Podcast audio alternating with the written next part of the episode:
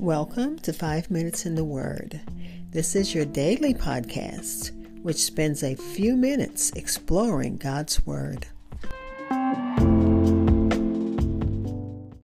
We are continuing our study in the book of Acts. We're still in chapter 7, looking at verses 44 through 50, read from the New King James Version. Stephen is still the speaker, and he continues to recount how Yahweh, how God has accomplished his purposes and kept his promises to, to the house of Israel, to the um, his people, despite Israel's failings through Abraham, Joseph, and Moses. And now Stephen introduces David's role in the history of Israel. Let's listen to Acts chapter 7, verses 44 through 50, read from the New King James Version.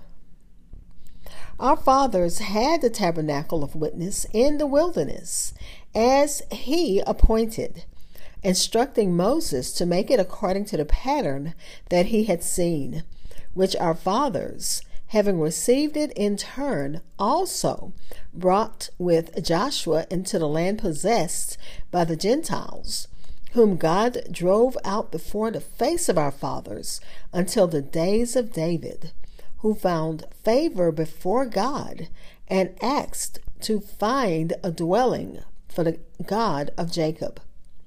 But Solomon built him a house. However, the Most High does not dwell in temples made with hands, as the prophet says.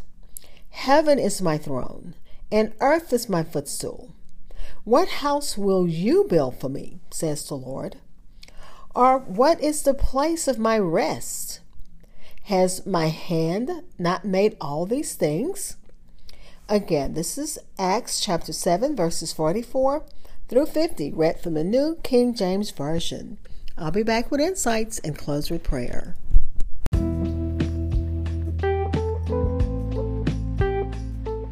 Hi, this is Hope Scott. I am your host of Five Minutes in the Word a daily podcast which spends a few minutes exploring God's Word. Thank you for listening and following my podcast, which can be heard almost anywhere podcasts are heard, including Spotify, Apple Podcasts, and so many other platforms. Like and follow at Minutes Word on Facebook and Twitter.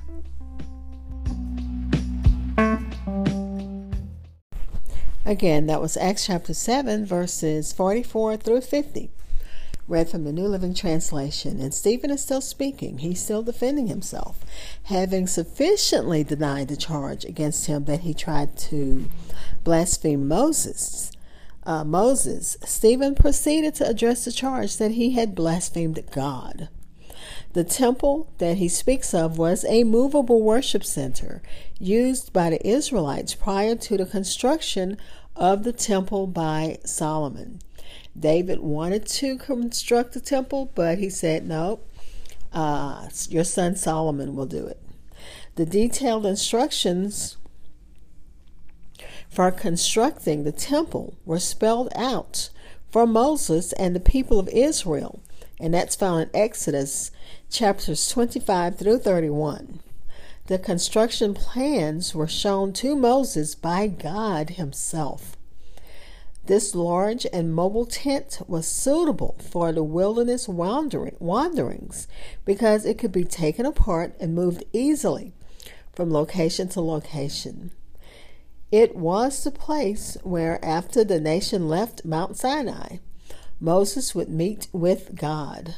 And that's in Exodus chapter 29, verse 42 chapter 30, verse 6, and chapter 36, and then again in Numbers chapter 17, verse 4, for those who want to look at that.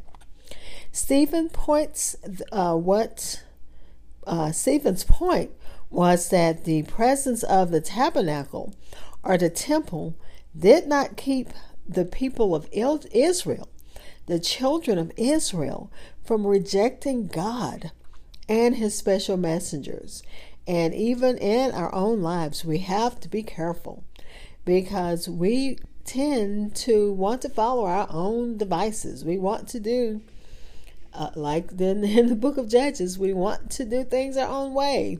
We are given instructions by the Holy Spirit. He tries to lead us, but we still choose to go our own way. So even though they had the presence of God with them, they had what they thought was um, suitable.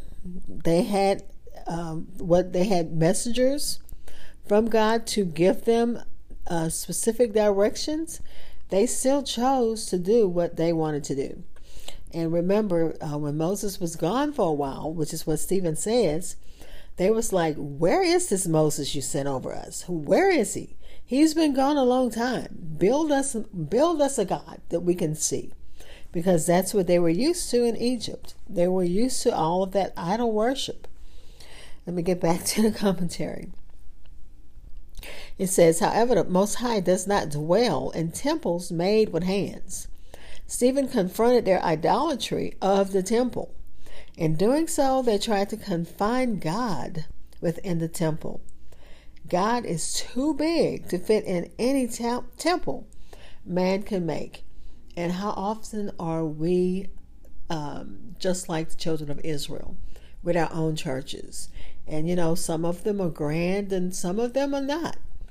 But sometimes we place the building above the Messiah. We place things in the building. I remember when we were kids, oh, don't touch the communion table. Oh, you can't build the pulpit. Oh, you know, all kind of stipulations. We place that above what uh, we are there for, which is to worship God in spirit and in truth. When the uh, children of Israel uh, moved into the land of Canaan, under Joshua's leadership, the tabernacle was taken with them and remained with them as they settled in settled the land and had many battles against the Gentile nations. Stephen reminded his audience that God drove the Gentiles out of the promised land. The temporary mobile temple, uh, tabernacle remained with the people until the time of King David. David when Jerusalem uh, was made the capital city, and David became, uh, began making plans for a temple. But of course, God said, You're not going to do it. Your son Solomon's going to do it. King David found favor with God and asked to build the permanent temple. His des- he desired to do so, um, and he wrote about it in Psalm 132, verses 2 through 5 um, God's answer to David's request that his son Solomon, the next king of Israel, would oversee the construction of the temple. Let's go ahead and pray.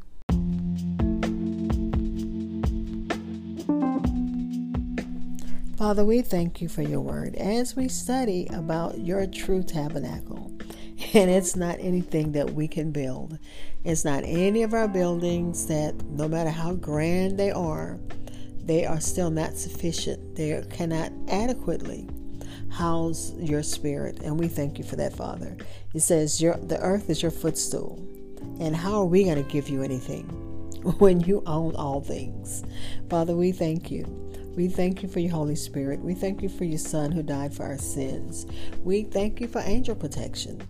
Father, we're still praying for, um, according to, we're using the voice of the martyrs. We're praying for Bahrain.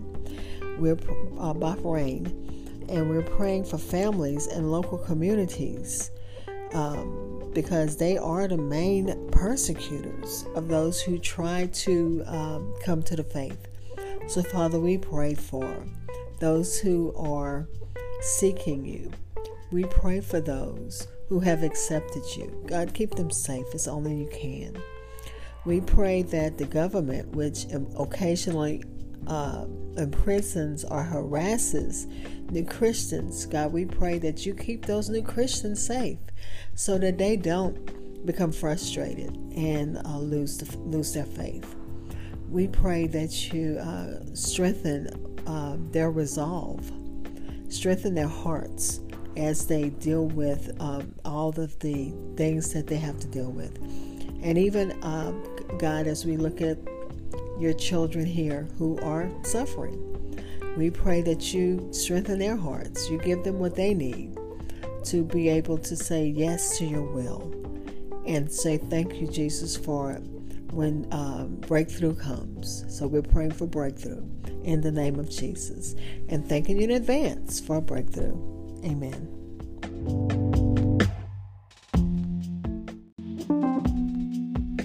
Thank you for spending time in God's Word with me. Be blessed.